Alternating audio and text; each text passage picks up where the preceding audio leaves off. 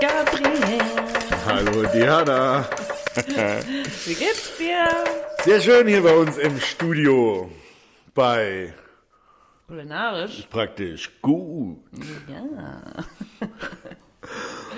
ja, wir haben es jetzt endlich mal wieder geschafft. Äh, Wir haben beide äh, in den letzten Wochen sehr viel irgendwie zu tun gehabt. Äh, Ich habe einen neuen Job angefangen. Der Gabriel war in Südafrika, da werden wir auch in der nächsten Folge noch mehr dazu hören. Ja. Und dann äh, war er auch noch äh, in Deutschland auf einem äh, Jagdtrip. Richtig? War das ein Jagdtrip? Oder? Ja, kann man sagen, drei Bundesländer, zweieinhalb Wochen unterwegs. Ja. Ja, genau. Deswegen, aber heute schaffen wir es und ähm, freuen uns auch sehr über unser heutiges Thema.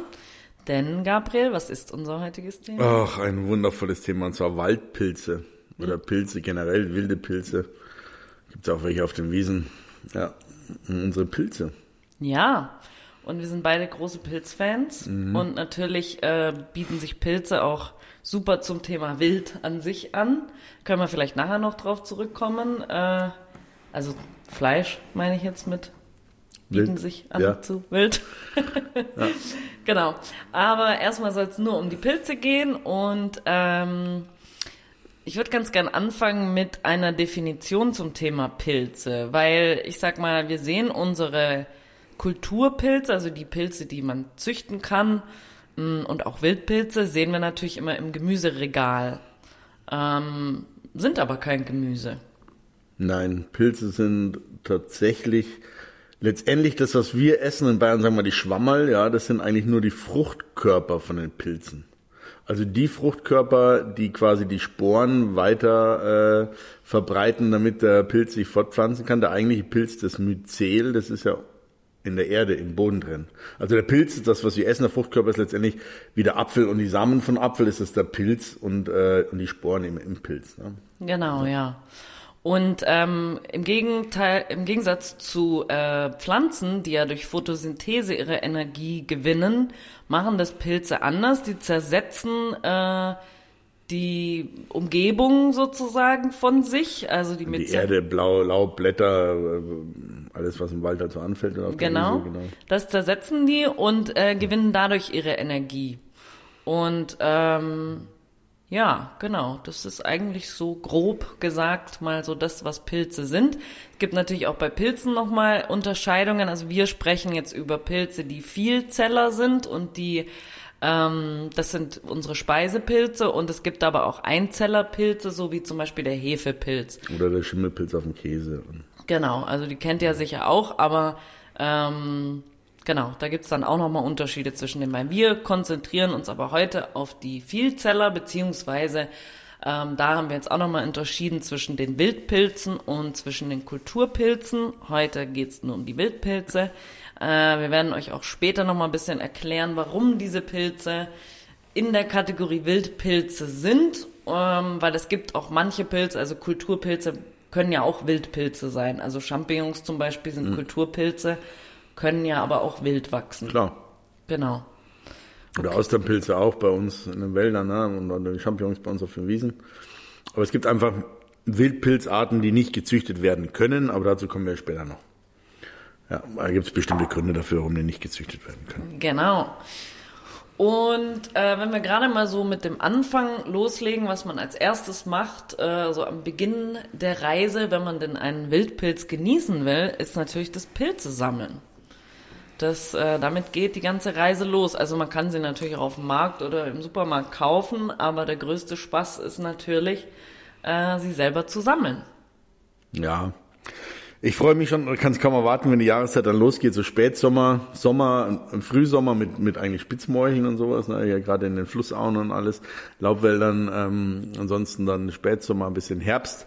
Wichtig ist halt, dass Sonne und Regen stimmen. Ist es zu trocken, geht nichts. Ist es zu nass, faulen sie zu schnell, ist auch schlecht. Also das muss äh, natürlich mehr oder weniger gut äh, zusammenpassen, die Feuchtigkeit und die Sonne, die Wärme. Aber dann dauert es zwei, drei Tage bloß und die schießen aus dem Boden. Ja, also ich hatte jetzt eigentlich auch vor, morgen ist so eine Pilz, äh, so eine geführte Pilzwanderung im, im Süden von München irgendwo. Und da hatte ich eigentlich auch voll Bock mitzumachen, aber es hat halt kaum geregnet die letzten Wochen. Mhm. Also, und von dem her war ich jetzt gar nicht so sicher, ob das so eine gute Idee ist überhaupt. Naja, wenn der, wenn der oder die, die das anbieten und das anbieten, dann werden die schon wissen, was sie tun, denke ich. Macht ja keinen Sinn, wenn ihr, wenn ihr nichts findet. Ne? Also es gibt natürlich viele Pilze, die, die draußen sind, aber ob du gerade eben diese S-Bahn findest, ist halt dann die Frage. Mhm. Gut, es kann ja schon auch sein, dass du die S-Bahn findest, die aber alle halt völlig vertrocknet sind und dann willst du sie halt auch nicht mehr ja. essen. Ja, passiert. Ja. Ähm, was würdest du denn sagen, wenn du, wenn jemand äh, das erste Mal Pilze sammeln geht, was muss er beachten? Ich glaube, die Faustregel ist einfach in dem Fall, was er nicht kennt, nicht essen. Also ich sage ja immer, was der Bauer nicht kennt, isst er nicht. Also man soll alles probieren und nie sagen, nee, mag ich nicht, wenn man es nicht probiert hat. Beim Pilzesuchen gilt das auf jeden Fall. Leute, nehmt keine Pilze mit, die ihr nicht kennt. Es ist zu schnell was passiert, es ist zu schnell was verwechselt. Ähm, ansonsten, wenn man sich ein bisschen auskennt, ich bin zum Glück damit groß geworden mit den Eltern im Wald und mit den Pilzen und habe dann selber viel Interesse entwickelt und bin mit Büchern raus und alles, so dass ich ein ganz gutes Wissen habe. Ähm, aber wenn ich einen Pilz nicht kenne und der trotzdem vielleicht essbar ist, vielleicht kann halt auch schon böse Bauchschmerzen machen, ein bisschen zum Tod, ne? also ist das vielleicht nicht gut. Also ja. wenn man das erste Mal rausgeht, tatsächlich äh, haltet euch an zwei, drei Pilze, auf die ihr euch konzentriert. Und wenn ihr nur einen findet, freut euch darüber, aber nehmt nicht mit, was ihr nicht kennt. Ja. Also ich habe zum Beispiel das erste Mal, weil ich wollte das immer unbedingt machen, weil ich liebe Pilze und äh, hatte aber keine Ahnung. Und es gibt von der Volkshochschule Kurse, es gibt auch von anderen äh, von anderen Anbietern Kurse, wo wirklich Kenner mit einem mitgehen und dir wirklich jeden Pilz, wenn du irgendeinen in der Hand hast oder hoffentlich noch nicht in der Hand hast, weil dann hast du ihn ja schon rausgerissen, sondern wenn du irgendeinen Pilz findest, die dir wirklich sagen können, okay, das ist der, den kann man nicht sammeln, so kann man zum Beispiel anfangen, weil, also ich habe zum Beispiel auch ein Buch daheim, wo die Pilze drinstehen, aber bei manchen sind die Unterschiede vielleicht offensichtlich und es gibt auch manche, die sind, glaube ich, unverkennbar, aber mhm ja, an sich ist es halt wirklich, auch selbst wenn man so ein Buch hat, also ich persönlich würde eher mit jemand gehen, der einen Plan hat. Ist ratsam, eine, eine der ersten Male mit einem Pilztour oder mit, mit einem Freund äh, oder Elternteil, der sich wirklich gut auskennt, äh, mitzugehen. Ähm, ist auf jeden Fall ratsam und wichtig, ja. Ja, es gibt tatsächlich in München auch die Möglichkeit, seine Pilze, es gibt wirklich Pilzbeauftragte, ich glaube, die sitzen beim Rathaus oder gehören zum Rathaus mhm. irgendwie. Und da kannst du immer montags, kannst du deine Pilze vorführen sozusagen. Und die können dir dann sagen, welche essbar sind. Im Ernst? Mhm. Interessant. Ja, trotzdem weiß ich nicht, wenn ich jetzt im Korb meine äh, 50 Pfifferlinge habe und drei Spein, Steinpilze und vier Maronröhrlinge, die essbar sind, mit fünf Knollenblätterpilzen und drei Saturnspilzen, die giftig sind und sind dann äh, vom Freitag gesammelt und oder Samstag und dann Samstag, Sonntag, Montag in einem Körbchen mit den anderen zusammen, ob da die Gifte übergehen oder was übernommen wird. Also mm. ist auch nicht gerade toll. Nee, Aber wen es dann interessiert, der kann natürlich dann dahin gehen. Ja, genau. Also finde ich cool, dass es sowas gibt. Auf also, jeden Fall. Äh, dass da wirklich Experten gibt. Aber wie gesagt, also ich fand diese geführte Pilzsammlung fand ich super hilfreich und ähm, die Frau, die das gemacht hat, das war auch wirklich, also es war von der Volkshochschule aus und die war wirklich so anerkannte Pilzexpertin irgendwie, die auch irgendwelche Vorträge hält und so und das war jetzt cool. auch nicht krass teuer und da war man irgendwie drei Stunden im Wald und also ich fand's echt toll und ich finde, so Pilze sammeln ist so ein bisschen wie so eine Schatzsuche irgendwie, ja. wenn du dann so Pilze findest und und vor allem mal schult sein Auge. Das klingt jetzt ein bisschen doof, aber es ist ähm, tatsächlich so, wenn man jetzt sagt, man ist im Gebiet, wo es viele Pfifferlinge, also Real oder Eierschwammerl äh, gibt, äh, diese gelben, die so schön leuchten. Wenn man sich mal das Auge drauf geschult hat und mal die ersten gesehen hat, dann äh, konzentriert sich das Auge und findet die auch leichter. Das klingt ein bisschen äh, komisch, aber es ist so. Das ist wie, ich weiß nicht, beim Tauchen. Man hat noch nie eine Garnele gefunden und gesehen. Und wenn man mal sieht, wie die sich wo verstecken, die kleinen roten Dinger da, dann sieht man die auf einmal überall. Ne? Also mhm. das Auge schult sich da. Ne? Ja. ja. Nee, das ist echt cool. Und äh, ja, wenn du jetzt Pilze sammeln gehst, was nimmst du denn da mit auf so eine Pilzsammlung? Also, es ist wichtig, dass man was mitnimmt, natürlich ein Behältnis, wo man die Pilze reintut. Und da ist es ratsam, keine Sachen, wo die Pilze zusammengequetscht werden, weil die sehr sensibel sind, also keine Plastiktüten oder sowas. Generell Plastikeimer ist besser als Plastiktüte.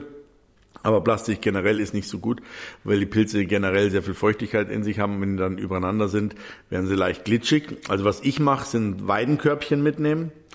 Und entweder gebe ich dann Küchenrolle, Küchenpapier rein oder nehme Moos aus dem Wald und lege das im Weidenkörbchen aus, damit, wenn ich viel Schwammerl habe, die unteren durch die schweren oberen nicht zerdrückt werden. Oh, das hört sich hübsch an. Ja, oder leg's mit Farnblättern aus tatsächlich, aber Weidenkörbchen, da geht Luft durch und alles drum und dran. Ja. Und ich finde es auch ganz ehrlich, Plastik im Wald hat in meinen Augen da nichts zu suchen. Finde es total unromantisch, mit Plastik einmal oder eine Plastiktüte in den Wald zu gehen.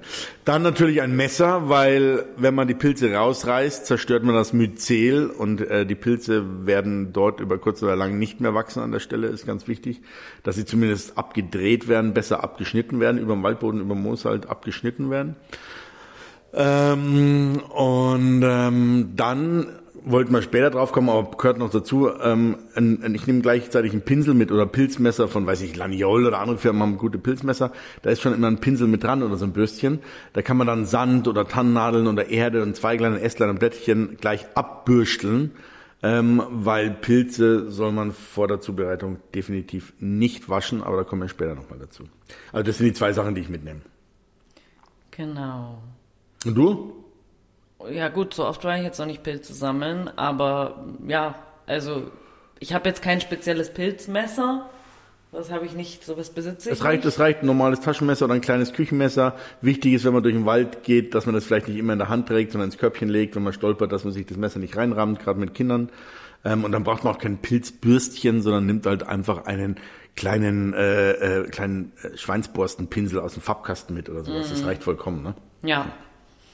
Ja, genau. Also dieses Plastik hätte ich jetzt auch gesagt. Das war auch was, was die uns bei dieser Führung gesagt mhm. haben. Besser kein Plastik und nichts, wo die halt auch aufeinander gedrückt werden, sondern wo halt gut Luft durchkommt ja. und so. Also das war eigentlich auch das, ähm, genau, hm. was ich jetzt so gesagt hätte. Genau. Ähm, was ich mir auch noch, äh, was ich mir sonst auch noch notiert habe, ist, dass man vielleicht gleich schon guckt, ob man, ich meine, das ist ein bisschen selbstverständlich, aber äh, ich würde es jetzt trotzdem erwähnen, dass man die Pilze, bevor man sie abschneidet, vielleicht auch gleich auf äh, Schimmel oder, oder Fäule oder, oder übermäßige Trockenheit das erstmal guckt, bevor man sie abschneidet. Ja, also ich würde jetzt auch nicht jeden Pilz, wenn er schon optisch so ausschaut, äh, äh, dass ich sage, der macht keinen Spaß mehr, weil er zu sehr von Mäusen und Schnecken angefressen ist oder wie gesagt, wie gesagt, er schon schimmelt, schon ein bisschen faulig ist, dann auf jeden Fall bitte stehen lassen, auch nicht kaputt treten, stehen lassen, damit er den natürlichen Lauf, quasi die Sporen wieder dem der Erde, dem Myzel äh, zugefügt werden kann. Wenn ihr einen Pilz abschneidet, generell, und der ist nicht essbar oder hässlich oder ihr habt euch getäuscht, legt ihn mit der Unterseite vom Kopf, also mit den Lamellen oder den Sporen äh, Poren nach unten, sodass die Sporen wieder in den Boden entweichen können. Das ist vielleicht auch ganz wichtig noch.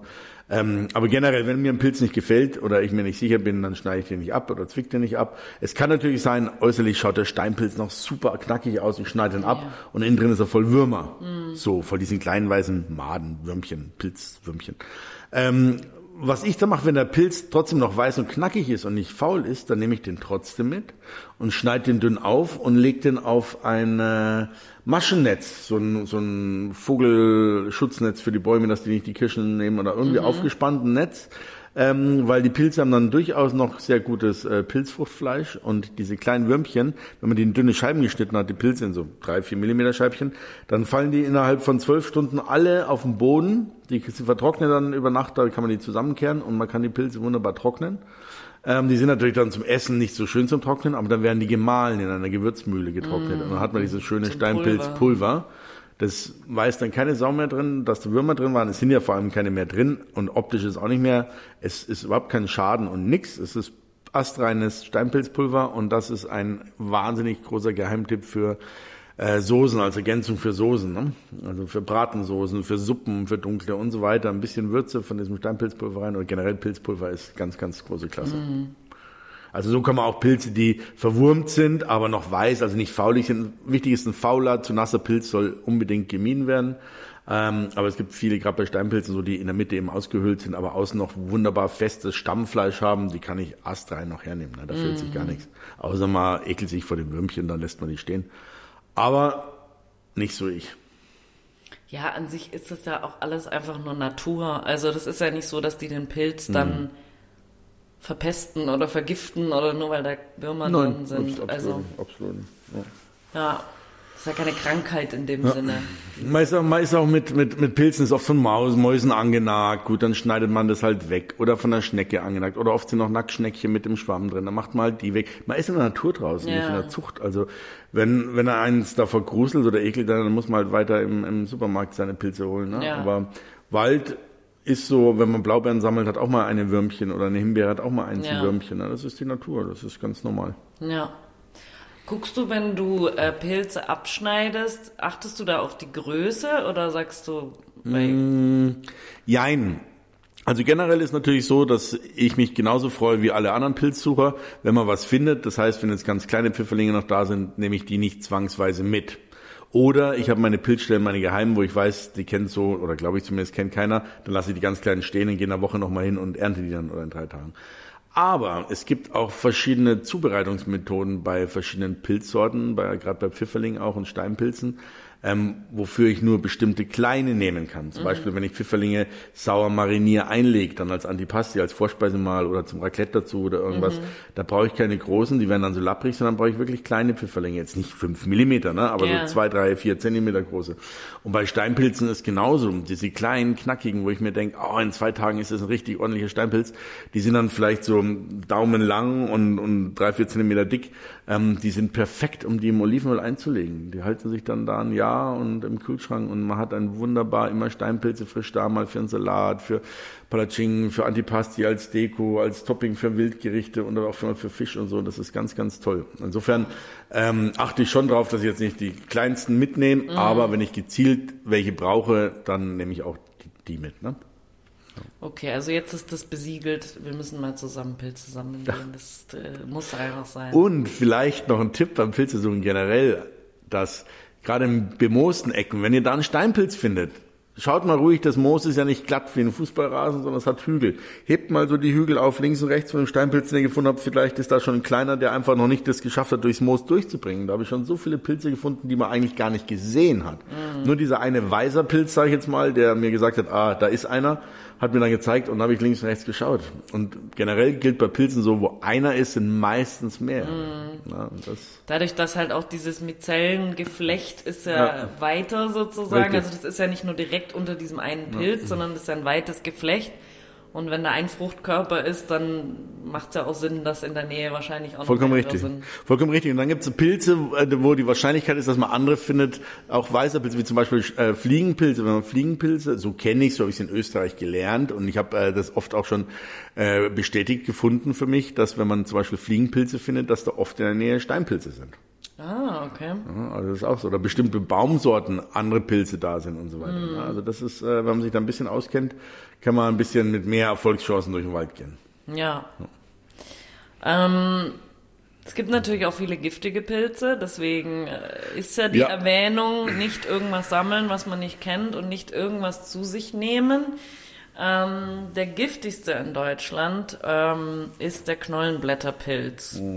Kann man, glaube ich, schon auch mit einem anderen Pilz verwechseln. Ja, und zwar mit unserem schönen Wiesenchampignon. Ganz gefährlich. Ähm, man merkt's, wenn man nach einer halben, dreiviertel Stunde noch High Life ist, dann war's der Champignon und wenn man nicht mehr ist, dann war's der Knollenblätterpilz. Ne? Also generell, es ist so, die Verwechslungsmerkmale stehen in jedem Buch gut beschrieben. Und ähm, wenn man sich nicht auskennt und Wiesen hat mit Champignons, ich verspreche euch eins, ihr könnt die ganzen Kulturchampignons alle wegschmeißen, wenn ihr mal richtig gute Wiesen-Champignons gefunden habt. Die sind sensationell. Ähm, und, und wenn ihr da die mal mitnehmt und im Buch und wirklich die Unterschiede seht und erkennt, dann passiert da auch nichts mehr. Aber man darf nicht leichtsinnig sein. Das ist wie bei allen Pilzen. Man kann Steinpilze und die ganzen, ähm, wir kommen später noch auf verschiedene Sorten, die kann man gut verwechseln. Dann zum Beispiel mit dem Bitterling, das ist auch ein Röhrenschwammer, schaut so ähnlich aus, ist grottenbitter. Wenn man da einen ins Pilzragout mit, weiß ich, 50 Liter Pilzragout reintut, kannst du das alles wegschmeißen. Der ist so bitter wie eine Galle vom Fisch oder vom Wildschwein. Fürchterlich. Aber ja, es passiert so. Ne? Aber man stirbt davon halt nicht. Man muss halt wegschmeißen. Aber bei anderen äh, ist halt nicht gut, wenn was passiert. Ne? Ja. das Dann gibt's wieder Pilze, Entschuldigung, wie, wie, wie die Fliegenpilze, das Muskarin da drin, das ist so ein bisschen Hall- Halluzinogen, ne? das ist, kann auch ein bisschen lustig machen, ist aber auch dann gefährlich. Aber dieser Giftstoff wird auch weitgehend abgebaut, wenn man kocht zum Beispiel. Das heißt, gekochte Fliegenpilze kann man theoretisch essen. Ich habe das schon gemacht. Es steht auch in den Büchern so drin. Ich würde jetzt nicht, ich sage jetzt nicht, ihr sollt es machen da draußen, ja, weil da nehme ich keine Verantwortung äh, rein. Ich weiß bloß, dass ich es gemacht habe und ähm, das wunderbar geht und dass das auch äh, offiziell so kommuniziert wird. Was ich sagen will, manche Gifte gehen auch kaputt durchs Erhitzen, aber es sind halt verschiedene Giftstoffe oder Gifte in den Pilzen drin. Und beim Knollenpilzerpilz ist ganz klar, die Gifte werden gehen nicht kaputt, wenn man sie kocht, sondern man stirbt einfach und das ist krass. Also ich glaube, da kann man nur noch mal sagen, was wir am Anfang schon mal gesagt haben, einfach nicht riskieren. Also mhm. wenn ihr jetzt äh, Pilzsammler seid, die sich eh schon super auskennen, dann brauchen wir euch das, glaube ich, eh nicht sagen. Aber wenn ihr keine Ahnung habt, dann bitte nicht einfach irgendwas essen, von dem ihr keine Ahnung habt. Würde ich auch nicht tun, weil ich kenne mich auch nicht gut genug aus dafür. Also. Bei Pilzen, sonst kann man schon essen, wenn man keine Ahnung von hat. Ja, wenn du keine stimmt. Ahnung von der Seegurke hast und nicht die dir zubereitet, dann ist die lecker. genau. Ähm, dann wollte ich noch zum Thema Pilze im Ausland sammeln kommen. Hast du schon mal Pilze, außer, ja gut, Österreich kann es auch gern erzählen, aber hast du, wo hast du denn schon überall Pilze gesammelt? Tatsächlich habe ich schon ein paar Ländern Pilze gesammelt. Also in Europa eher Rumänien und äh, Kroatien und Slowenien und Bulgarien und Frankreich und England und Österreich und die Schweiz und äh, Deutschland sowieso und ja, was halt da für Länder um uns rum sind. Also überall Pilze gesammelt, weil da gibt's halt die Pilze, die es bei uns auch gibt. Mm. So, da kenne ich mich aus. Aber ich habe auch schon zum Beispiel in Namibia Pilze gesammelt. Mhm aber auch nur eine bestimmte Art. Und ich habe verdammt nochmal gerade vergessen, wie der jetzt heißt. Und zwar ist es einer der größten Schirmpilze, oder wenn nicht der größte Schirmpilz, den es gibt auf der Welt. Und zwar wächst er auf Termitenhügeln. Das ist eine Symbiose, okay. das ist eine Symbiose mit dem Myzel, der ernährt sich. Bitte? Eine Symbiose? Eine Symbiose, genau. ähm, mit den Termiten, ähm, die geben dem Ernährung, äh, Nahrung und, ähm, und, und Nährstoffe und ähm, der wächst dann nur in, in, in, ein, in einem Monat, im Frühjahr, Januar, März, März, April, glaube ich, äh, wächst er dann nur, wird äh, Regenschirm groß, also wirklich gigantisch groß, ähnlich wie unser bei hier März, Parasol. April ist doch bei den Herbst, oder? Äh, ja, genau. Ja. Wie bei uns auch so viel mhm. Jahreszeit. Ne? Äh, wie, wie ein Parasol, aber viel, viel größer. Ähm, und der hat einen so schönen Namen und der fällt mir gerade nicht ein. Wir werden ihn nachreichen äh, in unserem Untertitel. Ne? Kann man reinschreiben, Podcast-Untertitel? Du bist unsere Technik ja, technische kann, ich, kann, man, kann man schon machen, Queen aber hier. ich weiß nicht, ja, wer, ob das alle so lesen. Aber ich kann es ja, da gerne reinschreiben. Und dann der, der schmeckt wahnsinnig gut, den habe ich äh, schon gesammelt. Und ähm, Kalahari-Trüffel in Namibia habe ich tatsächlich gesammelt. Okay. Das sind äh, Trüffel auch, die nicht lang, kann man nicht vergleichen mit dem Geruch und dem Geschmack von unseren Trüffeln, mit dem Wachstum allerdings schon, weil es so Knollen sind unter der Erde. Mhm. Und diese Kalahari-Trüffel, da werden wir auf Instagram, werde ich dir auch äh, Fotos schicken, die du hochladen kannst. Das ist ganz, ganz ein toller Pilz. Ähm, den findet man, indem man sieht in den trockenen Boden, dass da Risse dann dran sind. Und da wächst der und dann platzt oben die trockene Erde auf und so findet man den. Cool. Ich habe das dann mit Einheimischen äh, gelernt und die schmecken sensationell, schmecken sehr schön nach Pilz, nach Trüffel. Also wenn man ganz fest an Trüffel glaubt, und ganz fest sich Trüffel vorstellt und ganz fest und so, dann schmeckt er und riecht er vielleicht ein bisschen nach Trüffel, aber eher nope. Okay. Aber ist sehr gut. Also die zwei Pilze habe ich im Ausland zusätzlich zu den. Ne? Okay, aber gehört der wirklich zu den Trüffeln dann der Pilz oder? Na, der, der Trüffel ist ja ist ja äh, ein Pilz, der das macht, was unsere Pilze über der Erde machen, unter der Erde eine Knolle ja. und dazu gehört der auch. Ne, ob der jetzt genau in die Trüffel lateinischen Namen Trüffelfamilien so gehört wie unsere europäische, das kann ich nicht sagen. Ich frage dich auch deswegen, weil Trüffel hatten wir auch überlegt, auch noch eine separate Separat, Folge. werden wir auch machen und da können wir den auch nochmal erwähnen. Bloß Pilze sammeln gehört das irgendwie auch dazu. Ja. Und Trüffel sammeln war ich auch schon mal in Kroatien. Ne? Und, ja, ähm, das ja. kannst du uns dann auch alles ja, erzählen. Genau. Was du schon alles gemacht hast. Ah, Leben ist so kurz. Das Leben ist so kurz. Ja, ja, also insofern, aber du hast recht mit Ausland, äh, mit Pilzen, du willst auch auf was, auf was Spezielles raus. Ne? Genau. Ne? Vor allem, wenn du jetzt sagst, Namibia, also ich denke, wenn man in Österreich Pilze sammelt, ist vielleicht nochmal nicht ganz so extrem, aber äh, was auch schon gilt, wenn man im eigenen Land Pilze sammelt und man keine Ahnung hat, so ist es auch im Ausland. Ähm, ja, so wie das der Gabriel auch gemacht hat, mit Leuten, die ihm das halt zeigen und, und, und die Pilze zeigen, die sie bei sich halt finden und ernten und äh, konsumieren als Lebensmittel. Äh, das sollte man, man sollte nicht davon ausgehen, oh, der sieht aus wie der Pilz bei uns äh, in Deutschland. Das ist mhm. bestimmt der gleiche, weil es mhm. gibt natürlich Pilze, die es auf der ganzen Welt gibt, äh, keine Frage.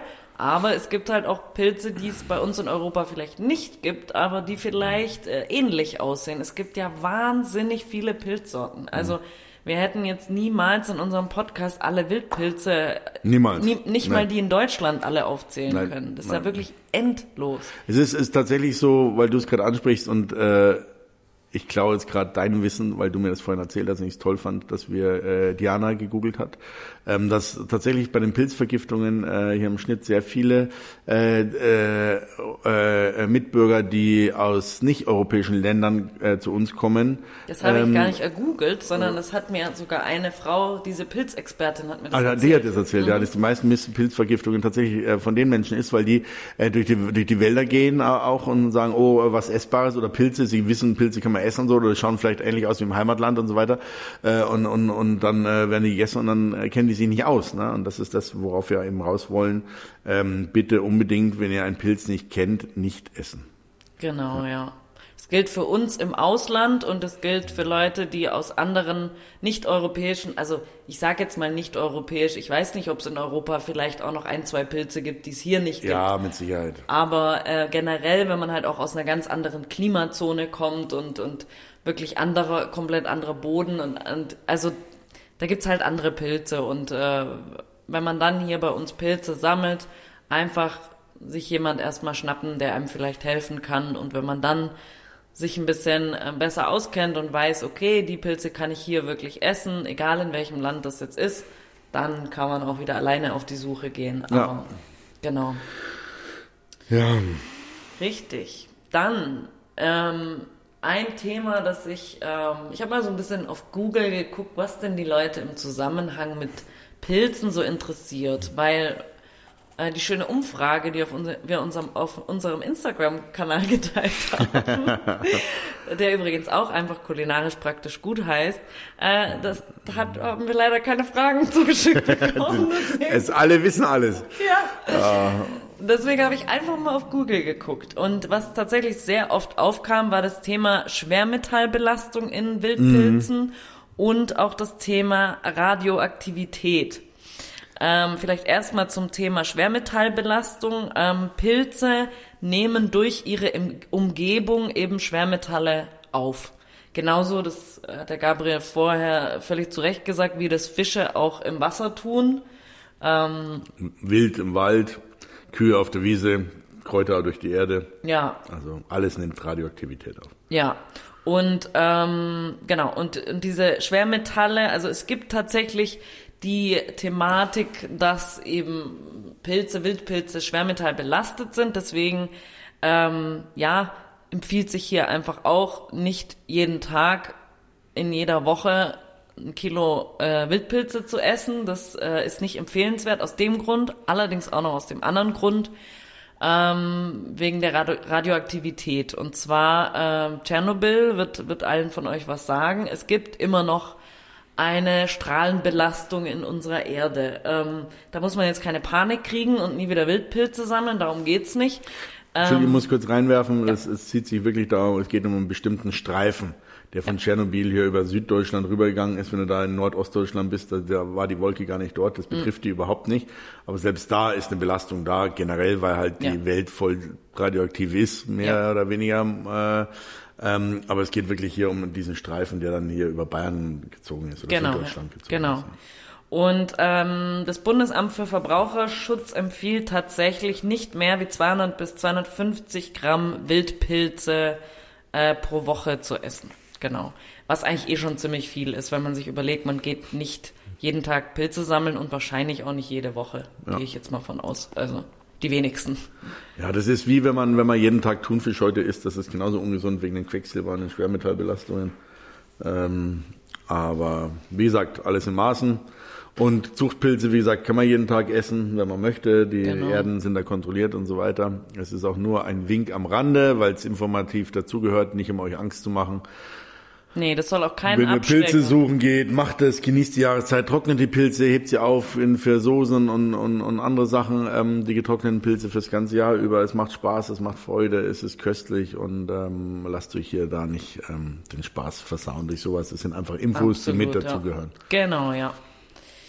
Dann kommen wir jetzt zu meinem Lieblingspunkt heute, den ich am allerspannendsten finde, den ich mich schon so oft gefragt habe und jetzt haben wir die Antwort darauf. Und zwar, warum kann man manche Pilze nicht züchten, beziehungsweise ist die Züchtung dieser Pilze so kostenspielig und so unberechenbar, dass es sich einfach nicht lohnt, äh, die zu züchten. Ähm, magst du es erzählen? Ja, du kannst es ja ergänzen. Wir hatten das Ja. ja vorhin kurz äh, schon angesprochen. Die, die Pilze selber, oder der Pilz selber ist ja das Myzel, der ist ja im Boden. Was wir essen oder ernten, sind dann die Fruchtkörper von den Pilzen. Und da gibt es eben einige Pilzarten, die ähm, in Symbiose leben mit, oder das Wort heißt noch anders, ne? Oder Symbiose leben mit Bäumen. So, sprich mit Buchen zum Beispiel. Dann ist es aber so, dass dieses Myzel, also dieser Pilz von diesem Steinpilz, vielleicht nicht gerade diese Buche sich äh, aussucht, weil mit der versteht er sich nicht so gut, äh, sondern mit der anderen Buche. Also da gibt's wirklich, ich glaube auf Netflix eine irre Doku über Pilze, die müsst ihr euch angucken. Das ist der Wahnsinn, wie die äh, kommunizieren und ähm, ähm, und was da alles abhängig ist mit dem mit dem Myzel und dem äh, feinen Wurzeln von den Wurzelgeflechten von den Bäumen und so weiter. Auf jeden Fall Fakt ist, lange Rede kurzer Sinn, dass es deswegen nicht möglich ist, diese Pilze zu züchten, weil die diese Bäume brauchen. Ja. Und weil, also diese, diese Pilze, diese Arten von Pilzen, die diese ganz bestimmten Symbiosen eingehen, nennen sich Mykorrhiza-Pilze. Und zwar bedeutet Mykorrhiza, äh, bedeutet Pilzwurzel. Schlaubi, Schlumpf. Tada! Sehr gut. Ich darf auch mal Sehr gut, sein. ja, sehr gut. Und ähm, genau, die gehen in eine Symbiose mit den Bäumen ein, aber die suchen sich das gezielt aus. Also wenn man, man könnte jetzt auch sagen, okay, ich habe eine Buche im Garten, cool, äh, dann, dann sollte ich das da doch anpflanzen können. Nee, das ist nicht so. Man, wenn man Glück hat, könnte es funktionieren, aber die Wahrscheinlichkeit ist nicht sonderlich hoch, weil weil der Pilz äh, sucht sich das wirklich selber aus, wie gesund der Baum ist und ob er damit eine Symbiose eingehen will, weil es, es passiert sozusagen ein Transfer von Energie vom einen zum anderen eigentlich. Der Baum nimmt durch die Photosynthese produzierte Energie und ähm, und die äh, der Pilz, also die Durch die Myzellen- vom Laub. Genau. Laub und, dann, ja. Genau, ja, der das auch in einen äh, in einen Stoff umwandelt, äh, eine Art von Energie. Und die helfen sich sozusagen gegenseitig. Und ähm, der Pilz sucht sich das aber selber aus. Das Die Natur ist so abgefahren, das ist so finde. geil, das ist irre. Ihr legt dir das ist mal. Also die Leute Wahnsinn. versuchen alles und meinen, sie können alles in der Natur kontrollieren, aber das kriegen sie einfach Nee, nicht gepackt. never ever. Sensationell. Das ist sehr geil. Ja, das ist, ist interessant. Schaut euch diese Netflix-Serie an über Pilze. Die heißt, glaube ich, auch Pilze. Ist, äh, ja, ist Wahnsinn. Und ganz ehrlich, früher habe ich auch hauptsächlich ganz schnell viele Pilze in kurzer Zeit gefunden, alle rausgerissen, rausgerissen. Obwohl die Eltern immer gesagt haben, Kinder, Messer abschneiden, aus genau aus dem Grund, ähm, ich mache seit vielen, vielen Jahren nicht mehr. Die Pilzplätze sind immer mit Pilzen jedes Jahr, wenn ich, wenn das Wetter bestimmt, äh, sind immer wieder da die Pilze.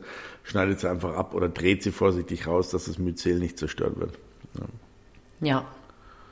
Genau. Jetzt kommen wir eigentlich schon zu unseren bekanntesten Pilzen. Ja, und vielleicht nicht so bekannten, aber trotzdem super leckeren. Ja, auch sehr gerne, genau. Ich glaube, wir haben uns beide ein bisschen was aufgeschrieben. Was ist denn der erste Pilz, den du dir aufgeschrieben hast? Ja, der Hallimarsch. Der Hallimarsch. Ja. Okay. Gehört jetzt vielleicht nicht zu den, habe ich schon gehört, aber gehört jetzt vielleicht nicht zu den allerbekanntesten. Nö, überhaupt nicht, aber das wäre auch jetzt nicht mein Favorite gewesen, aber das war der erste, den ich mir aufgeschrieben habe. Du wolltest das wissen. kam der dir als erstes in den Sinn? Ja, weil ich an den so selten denke, dass cool ich, ist? dass ich ihn gleich wieder vergesse. Darum habe ich mir als erstes aufgeschrieben.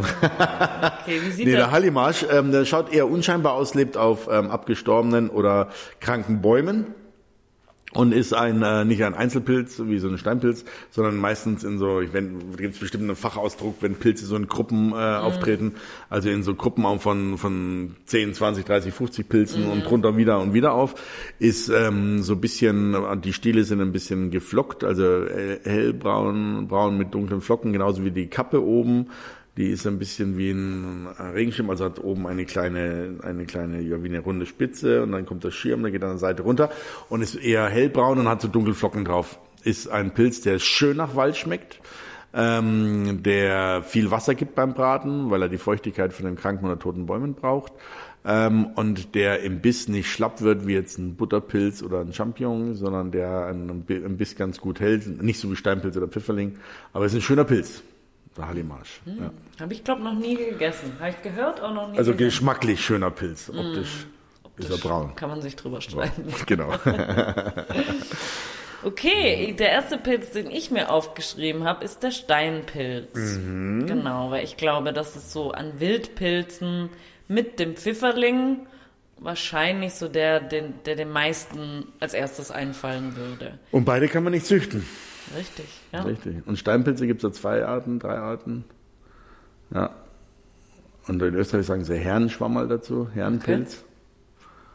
Äh, ist für mich auch einer, einer meiner liebsten Pilze. Und weißt du was, wie zubereitet?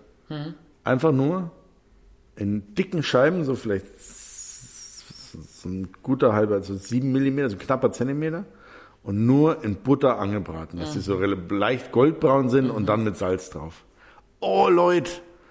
Also wer keine Schwammerl mag, der kann es erst sagen, wenn er den Steinpilz so gebraten nicht mag. Der ist dann knackig, man schmeckt ein bisschen Wald, man hat ganz viel Eleganz und Nuss da drin und, und ein volles Aroma, das ist total irre.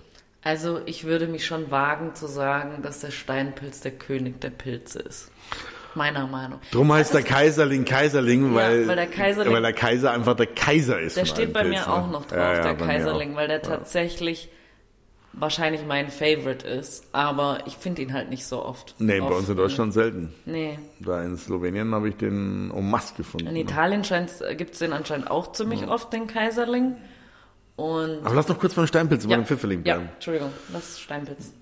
Ja, Steinpilz, wie gesagt, also die kleinen, die kleinen, die wirklich hier jetzt 5, 6 Zentimeter großen, knackigen, die lege ich wahnsinnig gerne in Öl ein. Ähm, und, und mit Lorbeerblättern, Knoblauchzehen, ein paar Pfefferkörnern und so weiter. Und, und, und das ist eine köstliche Vorspeise mal.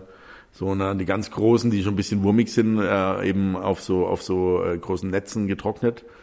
Ich finde generell Steinpilze getrocknet. Die, Also die, ich benutze die ganz, ganz oft. Ich habe eigentlich immer getrocknete Steinpilze daheim und ähm, benutze die eigentlich ganz oft. Äh, ich gieße dann so wie so eine Art Sud mit, mit heißem Wasser und lasse es da dann ein bisschen drin ziehen und und mache das dann teilweise, ich mache manchmal so eine vegetarische Bolognese und da, da fehlt halt manchmal so ein bisschen dieses Umami, dieses Richtig. dieser, dieser, ja, fa- fast fleischige Geschmack und den kriegt man durch Pilze schon manchmal, natürlich nicht genauso hin, aber Also generell ist so, wenn ihr Pilzsoßen kocht, wenn ihr eine Pilzsoße kocht, egal was für Pilze, und gebt da einfach getrocknete Pilze mit dazu, schmeckt die einfach intensiver. Ja. Die getrocknete Pilze hat ein so viel intensiveres Aroma. Und drum ist für mich, wenn ich Soßen koche mit Pilzen, immer getrocknete Steinpilzpulver, Steinpilzscheiben, ähm, oder kommen wir später noch zu dem Pilz dazu, äh, zu der krausen Glucke, die ist noch, die ist eigentlich der Würzpilz, ist wie ein Brüh, Brühwürfel getrocknet, eigentlich total irre, was der verpowernden Geschmack damit mit sich bringt. Aber getrocknete Pilze sind ein Muss in vielen Pilzgerichten, damit sie intensiv schmecken. Ne? Außer es ist gebraten, aber sobald Soße dabei ist, getrocknete Pilze. Ja, und Pfifferlinge, ich meine, der Pfifferling, da ist der Pfifferling von Pfeffer, weil er leicht scharf schmeckt, wenn man roh isst. Er ist nicht so bekömmlich roh, aber wenn man es mal probieren will, so einen kleinen, schönen, da passiert überhaupt nichts. Das ist le- leicht pfeffrig, das heißt, man kann den Geschmack, wenn man brät, schön unterstreichen, indem man nochmal schwarzen Pfeffer dazu gibt, ein bisschen. Für mich auch am schönsten einfach gebraten, ne? So, vielleicht ein bisschen guten Speck und, und Zwiebelchen dazu. Oder dann mit Rahm und Petersilie. auch sehr geil. So Rahmschwammer. Aber die, ja. die bleiben halt, der bleibt halt best, äh, fest im Biss. Der wird nicht schlapprig wie so eine Champignon, so ein Lappriger oder sowas. Ich glaube, deswegen ist auch der Pfifferling so ein Favorite von vielen, weil auch viele, die Pilze nicht mögen, essen Pfifferlinge, weil sie eben nicht dieses Schwammige haben. So. Und die wenigsten wissen, dass die auch so groß werden, die Schirme wie, wie, wie Untertassen. Na, also da durchaus schon gefunden hier in Österreich so Pfifferlinge wie eine Untertasse. Irre. Wobei ich sagen muss, dass meistens, wenn ich Pfifferlinge so auf dem Markt oder so kaufe, nämlich immer die kleinen. Ich auch, die sind halt fest. sind klar. einfach, ich finde auch, die sind geschmacklich die besten. Oh, Vielleicht bilde ich mir das auch nur ein, aber ich habe das Gefühl, die haben viel mehr Geschmack wie die größeren. das kann ich jetzt nicht so bestätigen, aber vielleicht sind sie oft trockener und deswegen intensiver, weil sie weniger Wasser haben. Auf jeden Fall die kleinen sind auch die, die ich immer gerne sauer einlege. Mm. Von den Pfifferlingen. Da können wir nachher, ich habe vielleicht noch welche da, die können wir nachher probieren. Die sind sehr lecker. mm. Ja, genau, was, Pfifferlinge, Steinpilze. Was so. hast du noch so draufstehen? Tja, dann haben wir natürlich äh, Austernpilze. Äh, die wachsen bei uns auch im Wald auf toten Bäumen, auf kranken Bäumen. Ähm, gerne auf Buchen und so weiter. Ähm, die hätte ich jetzt eher bei Kulturpilzen. Ja, weil die kannst du züchten. Die kannst du züchten, aber es ist ein Wildpilz, der bei uns vorkommt. Und insofern muss man den ja mit dazu nehmen auch. Ne? Ich habe ihn jetzt auch erst zwei, dreimal in meinem Leben gefunden, weil ich nie den suche, aber den gibt's halt drum. Mhm. Und die Wiesenchampignons genauso. Hier in Norddeutschland oben an den Deichen, wo die Schafe, da gibt's eine witzige Geschichte. Da waren wir mit den Eltern da ewig her an den Deichen in Husum oben. Und dann hier zwischen den Schafen Champignons. Champignons ohne Ende. Und wir Kinder, Papa, Mama, können wir und so, ja klar, hier habt ihr. Und dann Mamas Schürze genommen, die hatte, glaube ich, einen Dirndl an, dann mit der Schürze und meine Schwester Schürze aufgehalten und mein Bruder und ich hier die Champignons reingemacht. Geil. Da, wir voll happy hier und, äh, und, und am Abend dann äh, Champignons geputzt in die Pfanne zum Braten und auf einmal in der Küche fängt es an zu stinken Na, wie Kacke. im Schafstall, als würdest, als hättest du nicht die Champignons gebraten, sondern die Schafküttelis in die Pfanne gehauen. Dadurch, dass über Jahrzehnte Generationen der Deich nur voll Schafen gestampft mm. und voll Schafscheiße gestampfter wird, sind die Champignons haben die genauso geschmeckt. Das Deswegen heißt, stehen die, standen die wahrscheinlich auch noch da. Ah ja, alle einer Menschen haben das wahrscheinlich gewusst und die bayerischen Touristen kommen da hoch und denken sich so, oh, die Champignons und haben dann, dann stehen die Champignons Schafscheiße in der Pfanne. Oh Leute, das war so schlimm. Also unter ständigem rührenden Aufguss. Äh, ja, aber ich habe auch schon Champignons tatsächlich in Wiesen gefunden, die einfach lecker waren und so ein Wiesenchampignon ist einfach tausendmal geiler als so ein Zuchtchampignon. Also die habe ich auch. Was hast du nur noch für Pilze? Äh, ich habe noch die, ich habe jetzt Spitzmorchel, aber generell die Morchel einfach. Ein Traum. Also ist ja auch tatsächlich einer von den von den wenigen, also bei denen, die ich mir jetzt aufgeschrieben habe, der einzige Pilz, der ein Frühlings- oder Frühsommerpilz eigentlich ist. Äh, weil die anderen sind ja wirklich alle eher so ab Spätsommer bis Herbst. Und die Morchel ist tatsächlich ein bisschen früher dran Richtig, richtig. In genau. den Flussauen und Laubwäldern, in lichten Laubwäldern mit viel grünen Boden, feuchten Boden kommen die da früher. Ich habe tatsächlich, einer der Pilze, die ich noch nie gefunden habe, ist eine Spitzmorchel. Mhm. Also viele Freunde immer, die Stellen, gehört, die ja. Stellen da, tolle Stellen, geh mal dahin, geh mal dahin. Ich so, oh, dann bin ich halt mal dahin. Ja, nicht eine Spitzmorchel. Ah, scheiße. Also wirklich? Ja. Wie verhext und verratzt. Ich habe weiß gar nicht schon, wie viele Pilzsorten gefunden, aber eine Spitzmorchel ums Verrecken noch nicht. Aber vielleicht nächstes Jahr, früher. Ich gebe nicht auf. Ja. Also ich finde, äh, haben einen Wahnsinnsgeschmack. Ja, aber auch also, nur die getrockneten. Die frischen sind einfach komplett mild. Super Konsistenz, bissig, aber die getrockneten, die, meinst du die, oder? Ich habe beide schon gegessen, ich fand beide sehr, sehr gut, aber ich habe auch, mein getrocknete Spitzmorcheln, äh, ich weiß noch, wir hatten, da wo ich mal gearbeitet habe, hatten wir eine Packung mit Spitzenmorcheln getrockneten und, und die hat einfach 100 Euro gekostet. Ja, das sind schweineteuer, also total irre. Noch teurer als Steinpilz, ne? Ja, das, ähm, das kommt echt... gleich zwischen Kaiserling und Trüffel. Ja, das war schon ja. echt bitter. Aber ich, ich esse sie sehr, sehr gerne. Sowohl getrocknet als auch, äh, als auch, ähm, als auch gebraten. Was man dazu vielleicht noch sagen sollte, ist, dass man Morcheln nicht roh essen sollte. Die haben eine gewisse Säure drin, also die ist jetzt nicht giftig, aber die ist nicht bekömmlich. Ja, wahrscheinlich wieder Pfifferling so ähnlich, ne? Pfifferling ist auch roh nicht so toll. Wobei, wenn wir gerade bei Rohessen sind, einige Pilze sind sehr gut zum Rohessen. Ist natürlich im Wald jetzt wieder so, Buchs, Fuchsbandwurm habt ihr schon alle gehört, wegen Himbeeren und Blaubeeren finden und so weiter und so fort.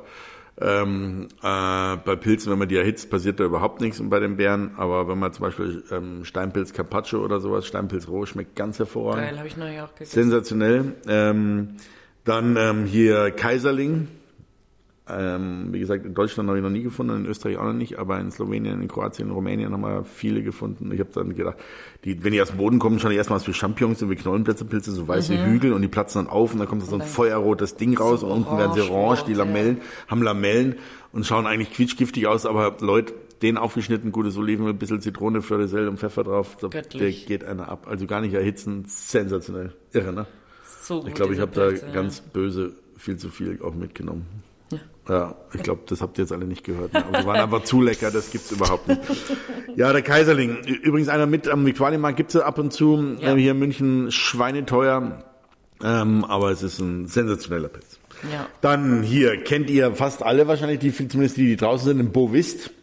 Das sind die Pilze, die im Herbst, wenn oder Spätsommer dann braun sind und man draufsteigt und dann dampfen die so, weil ihre Poren rausgehen. Solange die weiß sind, kann man die aufschneiden und essen, kann die wie einen Schnitzel panieren. Und das Voll. Witzige ist, die werden zum Teil so groß wie ein Fußball. Ja, wie ein Fußball. Gerade in diesen Marschländern, äh, Marschwiesen und alles drum dran, da gehst du hin, denkst du, ah, hat jemand eine Plastiktüte liegen lassen oder ein Fußball? Dann gehst du hin, ist das ein weißer Bovis. Und den dann ernten und dann aufschneiden, zwei Zentimeter Scheiben und wie ein Schnitzel panieren und braten. Ganz fest wie Fleisch.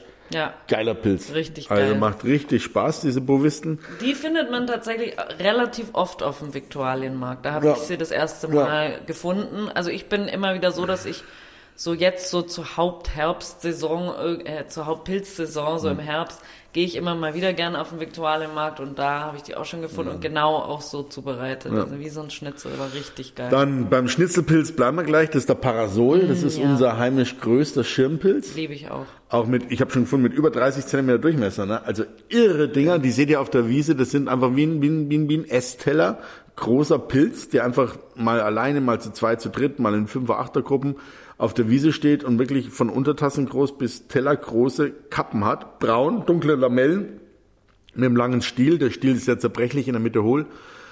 Wenn man den erntet, kann man, muss man am selben Tag noch zubereiten. Äh, am nächsten Tag ist, sind die Lamellen schon schlapp und dann sind die vom Geschmack her ist er nicht mehr ganz gut und die meisten panieren wie ein Schnitzel oder einfach kurz anbraten. Sensationeller Pilz. Finde ich auch. Schmeckt fantastisch. Und wenn man den äh, Parasol äh, nimmt, dann muss man gleich den Tintenschöpfling mitnehmen. Weiß nicht, ob du die kennst. Nee, die findet man auch oft an ähm, in Wäldern, an diesen Forstwegrändern, auf Forstwegen, in so grünen Schneisen.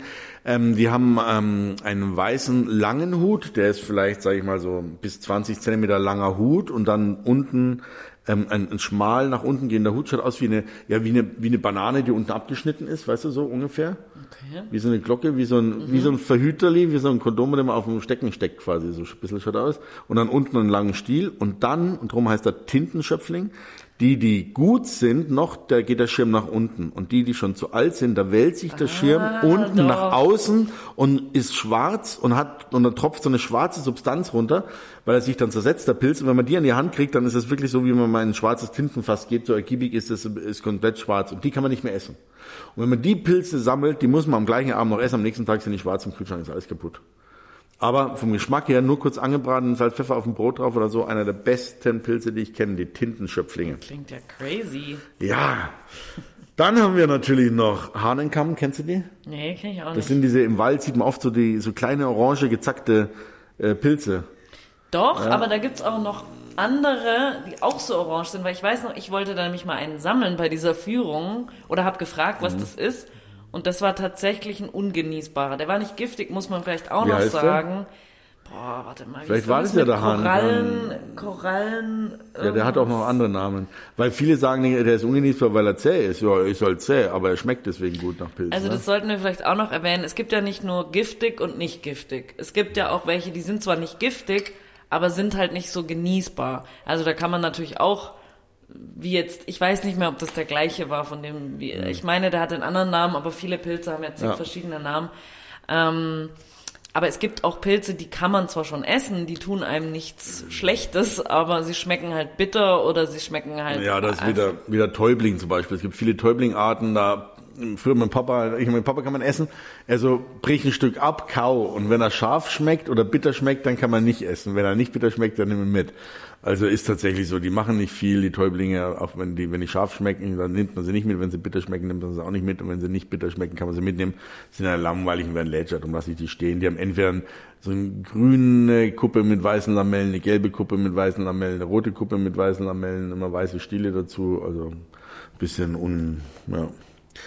Ja, dann haben wir noch einen ganz speziellen Pilz, den habe ich heuer das zweite Mal in meinem Leben erst gefunden, dafür gleich dreimal, und zwar die krause Glucke oder die fette Henne.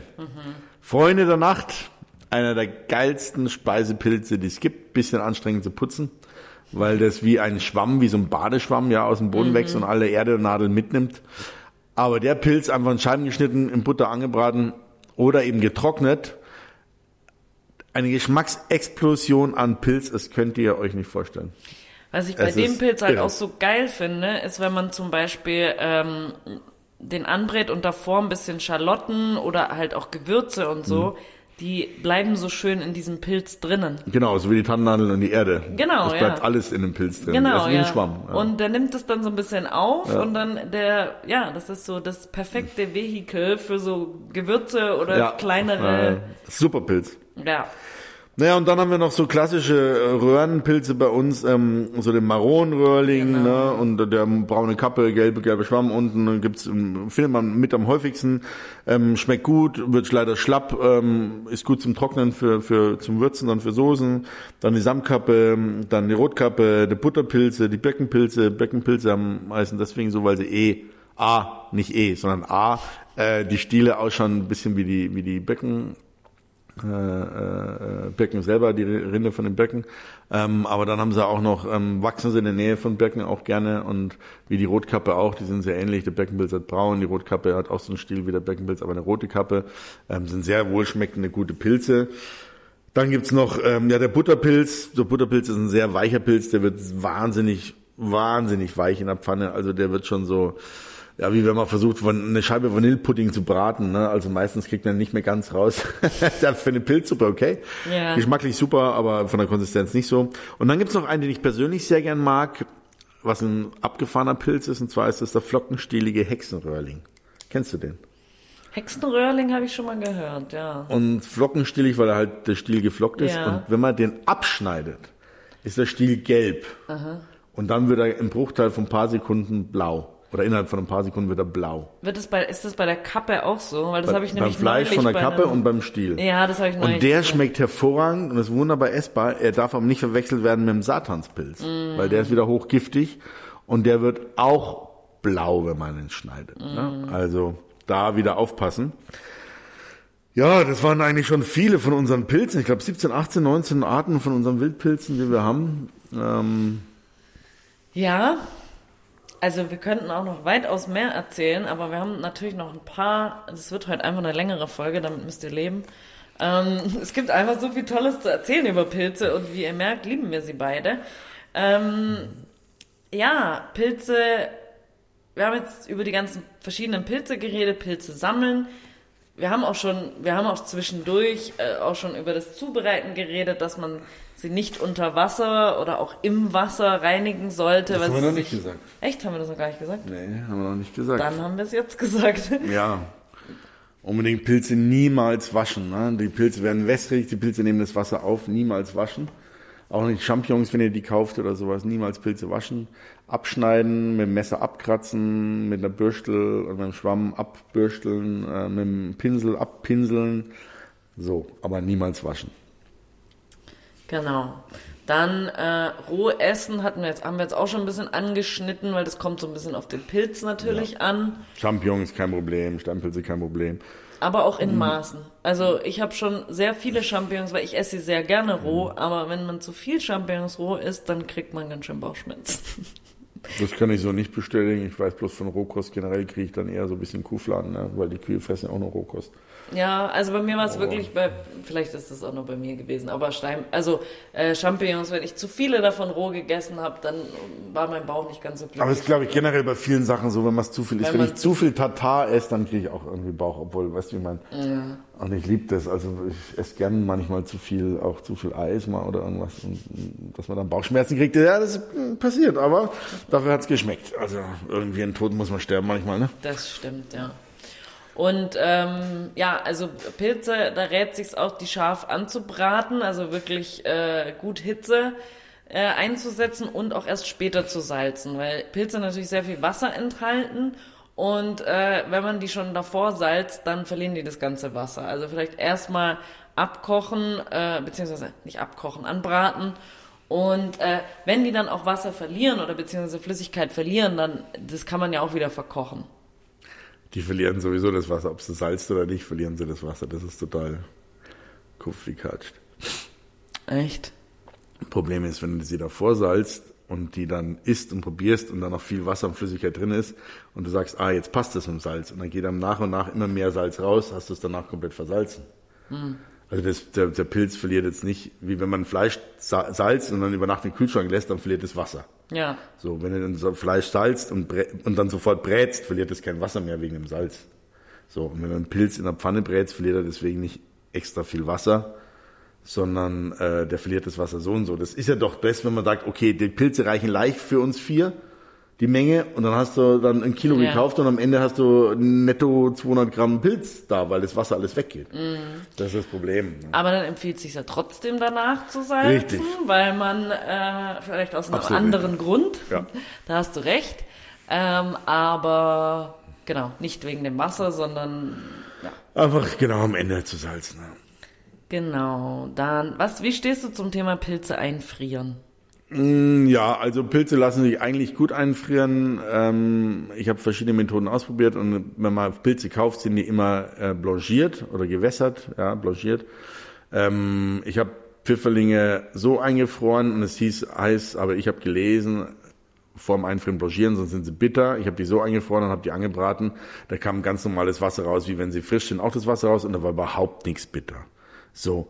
Ja, jetzt habe ich das mit Steinpilzen genauso gemacht und da war überhaupt nichts bitter. Also jetzt kann man lesen, was man will und streiten, was man will. Ich sage hier meine Erfahrungswerte. Ich habe sowohl Champignons als auch Pfifferlinge, also Kulturpilze, Austernpilze, äh, Kulturpilze und, und, und Wildpilze ohne Blanchieren eingefroren, einfach wie sie sind geschnitten und im Ganzen total wurscht und habe sie danach einfach wieder gebraten und in Soßen genommen und es wurden, sie wurden nicht bitter. Meine Erfahrung, die gebe ich jetzt hiermit so weiter. Ähm, Also kannst du das als haltbar machen von Wildpilzen empfehlen? ja. Das oder wie gesagt, äh, wie sauer einlegen oder sowas ist köstlich als Antipasti, kann man mit Champignons auch machen oder sowas. Ne? Ja. Braten und dann in Öl einlegen oder braten und in Essigöl einlegen und sowas ist irgendwas ganz, ganz Gutes auch. Ja, Oder eben wie gesagt trocknen und einfrieren. ja. Genau. Dann äh, auch ein Thema, was ich auf Google sehr oft gefunden habe, was die Leute sich sehr oft fragen, ist, äh, kann man denn Pilze wieder aufwärmen, wenn man sie, sag ich mal, wenn man jetzt ein Gericht mit Pilzen, mit frischen Pilzen gekocht hat und das äh, dann in den Kühlschrank macht, kann ich die wieder aufwärmen? Selbstverständlich, ja. Also, wenn ihr jetzt gefrorene Pilze habt, ein Fertiggericht mit gefrorenen Pilzen und das aufwärmt und dann im Kühlschrank und dann wieder aufwärmen, das ist dann ziemlich, äh, das ist eine Sache, von der ich abrate. Wenn ihr jetzt frische Pilze, egal ob Waldpilze oder Kulturpilze, kocht und habt eine, weiß nicht, eine geile Soße mit Nudeln dazu und äh, esst das in zwei, bleibt das über in zwei Tagen im Kühlschrank, esst ihr, macht euch das wieder warm, da fehlt sich überhaupt nichts. Das könnt ihr bedenkenlos machen, da fehlt sich überhaupt nichts. Also überhaupt nicht. Es geht eher um dieses ähm, ähm, äh, getaute Ware wieder ein, äh, wieder aufwärmen und wieder aufwärmen. Bei frischen Pilzen überhaupt nicht. Ihr müsst überlegen, wie viele Fertigpizzen gibt's, die eingefrorenen sind, die schon vorgegart sind und die ihr wieder aufwärmt. Oder irgendwelche äh, Fertigpilztaschen oder so. Ich meine, ich esse ja so einen Fraß nicht, aber äh, gibt's ja genug. Und das ist schon zubereitet warm und ist dann so, dass dann die Menschen sich, die Leute sich wieder warm machen und dann, ja, da passiert da auch nichts. Ne? Also ich mache das auch schon immer. Ich esse wirklich viel Pilze und ich habe noch nie irgendein Problem mit äh, wiedererwärmten Pilzen gehabt. Also halte ich auch für Ja, wenn die, wenn die frisch sind, äh, macht euch da überhaupt keinen Kopf, könnt ihr wunderbar noch zumindest einmal aufwärmen. Genau. Ich weiß nicht, Zubereitung. Wir haben schon zwischendrin relativ viel über Zubereitung gesprochen Mm. äh, und wir sind jetzt auch schon fast bei einer Stunde. Ja, vielleicht kurz noch ein paar? Ja, hast du hast du noch irgendwelche Lieblingszubereitungen? Ja, es gibt geile Sachen. Es gibt da die, die in Italien, wie heißen diese riesen Champignonköpfe? Topodello? Topodello? Nein, Pop- Portobello. Portobello? das sind ja auch Champignons. Ja, genau, so ein riesengroße, die zum Beispiel Lamellen rauskratzen und mit Speckzwiebeln, mit den rausgekratzten Lamellen und Gemüse, äh, ein bisschen Zucchiniwürfeln, irgendwas füllen und dann die braten im Ofen, total geil. Dann Blauschimmelkäse drauf. Dann, ja, wenn man es mag, den Blauschimmelkäse, also ich mag ihn sehr gern, so mit Käse überbacken oder die dann einfach panieren oder noch oder frisch mit, dem- mit dem Ding einfrieren, dass es zusammen ist und dann mit Ei, mit Mehl, mit Ei und mit Semmelbrösel panieren und dann rausbacken. Ähm, dann, wie gesagt, äh, generell frittierte Pilze. Aufpassen, Pilze saugen Fett wie Olle. Also mehr als Pommes oder sonst was. Das heißt, ihr kennt es, wenn ihr schön ein kleines Stückchen Butter oder zwei Esslöffel Olivenöl ganz sparsam in die Pfanne tut und wollt da Pilze anbraten, pfump, ist das Öl weg. Ja, und Pfifferlinge jetzt weniger als Champignons oder Steinpilze, weil die Pfifferlinge meistens im Ganzen sind und die saugen nicht so sehr. Aber das Öl ist weg. Ähm, und die geben das, wenn sie gesättigt sind wie Auberginen und das Wasser rausschrumpft und die, und die Pilze sich zusammenziehen, geben dieses Öl dann auch wieder ab. Das heißt, man gibt dann noch mehr Öl rein, noch mehr Öl und die Pilze werden immer kleiner und auf einmal hat man wieder ganz viel Öl. Das muss man wieder abgießen dann. Ne? Also das ist ein bisschen tricky, also da aufpassen. Aber Wenn man jetzt zum Beispiel Champignons, klassisch, meliert Ei und dann paniert wie, wie ein Schnitzel und das gerne auch zweimal, damit die Panade doppelt dick ist und die dann rausbackt, sodass das Fett, das Öl, wo ihr frittiert oder das Butterschmalz, in dem ihr backt, nicht in reinlaufen kann durch die Panade durch, dann äh, fehlt sich da gar nichts und der Pilz gart in seinem Saft und habt ihr außen knusprig und innen drin diesen soften, weichen Pilz. Mm. Sensationell, ne? Und da, wie du gesagt hast, entweder überbacken, Pilz und Käse verträgt sich hervorragend zum Raclette. Auch mal kleine Champignons in einem Käsefondue statt ein Brot mit drin. Super. Pilze eignen sich hervorragend zum Grillen. Ja. Ähm, in Suppen, in, in, sogar püriert, Champion, ähm, ähm, ähm, hier Champignon-Cremesuppen oder, oder äh, Steinpilz oder Pfifferling-Cremesuppen oder sowas. Sensationell. Zum Braten, zum Kochen, in Soßen, zum Trocknen. Wie stehst du, Super. jetzt ich dich weiter aus Kontroverses, wie stehst du zu Pilzen mit Fisch? Mm, naja, ich habe jetzt hier äh, zum Beispiel in Südafrika, da waren wir ähm, fischen in Santa Lucia beim Big Game Fish und dort habe ich haben wir Königsmakrele und Queen Makrele und äh, Mai Mai gefangen und so weiter und äh, dort habe ich dann eine Art Schlemmerfilet, als wir wieder dann ähm, mhm. im Zululand waren, eine Art Schlemmerfilet gemacht, aber selber, mhm. ja, in der Auflaufform, die Filets rein und da habe ich dann so ein Gratin gemacht und da habe ich Pilze mit rein. Mhm. Oh Mann, gut. ey, war das gut. Das war ja so der Wahnsinn. Das Was war so lecker. Ähm, ja, da haben die, dort haben die die Kultur, äh, Champignons und Kultur Austernpilze, da habe ich beide hergenommen. Ja. Ne, so. ähm, also Pilz und Fisch in dem Form sehr gut. Ähm, ich habe auch schon, ich habe auch schon ein Rahmenragout gemacht und ein, äh, mit, mit Pfifferlingen und habe dann da so ein Saiblingsfilet auf der Haut gebraten oben drauf. Schmeckt auch sehr gut. Das ist ähm, befremdlich Fisch, also Pilze Wald und so und der Fisch, ja, da stellst du halt das Waldbächlein vor, das da durch ist und da ist der Saibling drin. Weißt du, schon passt das wieder zusammen. Du machst einen Brunnengrässesalat, der wächst in den Bach da drin. Das verbindet dann alles so ein bisschen äh, Wasser und Land äh, und schon ist das ein traumhaft schönes Gericht. Also Fisch und Pilz kann ich mir gut aus durch vorstellen, ja. Hm. Okay. Ja. Ich hätte noch ein Thema, das wir eigentlich am Anfang erwähnen Aber nicht, wollten. nicht jetzt Pilz mit Schokolade oder so, ne? Nein. Bin raus, okay. Nein. Ähm, einfach um euch noch ein bisschen zu animieren, mehr Pilze zu essen. Weil das sehe ich als meine Aufgabe in meinem Leben. Ähm, ist, ich, ich wollte euch noch ein bisschen erzählen, was denn Pilze so für Nährstoffe enthalten. Ja, tolles Thema auch. Ähm, und zwar enthalten Pilze sowohl Calcium als auch Magnesium, Zink, Mangan und Selen Vitamin B, C und sogar Vitamin D. D, das werden nur durch die Sonne kriegen. Eigentlich ja, nur durch die Sonne ja. kriegen, genau. Also dann enthalten sie essentielle Aminosäuren, die äh, die Bausteine für äh, die Eiweiß, Eiweiße, ja. Eiweiße sind. Ja.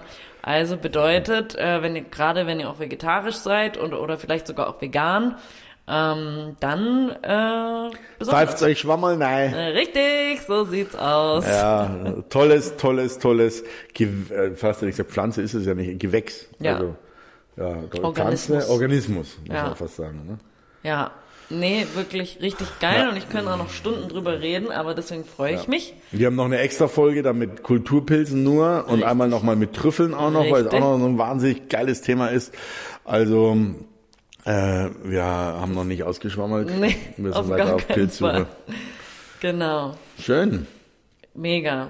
Vielen Dank, Gabriel. Es war mir ich wieder ein Fest der Sinne. Wie immer für euch, wenn es euch Spaß gemacht hat, äh, ihr Fragen, Anregungen habt oder freuen wir uns über ähm, Kommentare zum Podcast oder eine E-Mail unter kulinarisch praktisch gut at gmail.com. Richtig. Und ja, wir freuen uns auf die nächste Folge mit euch und bis dahin Servus, Tschüss. Adieu. Bei kulinarisch praktisch gut. Ciao.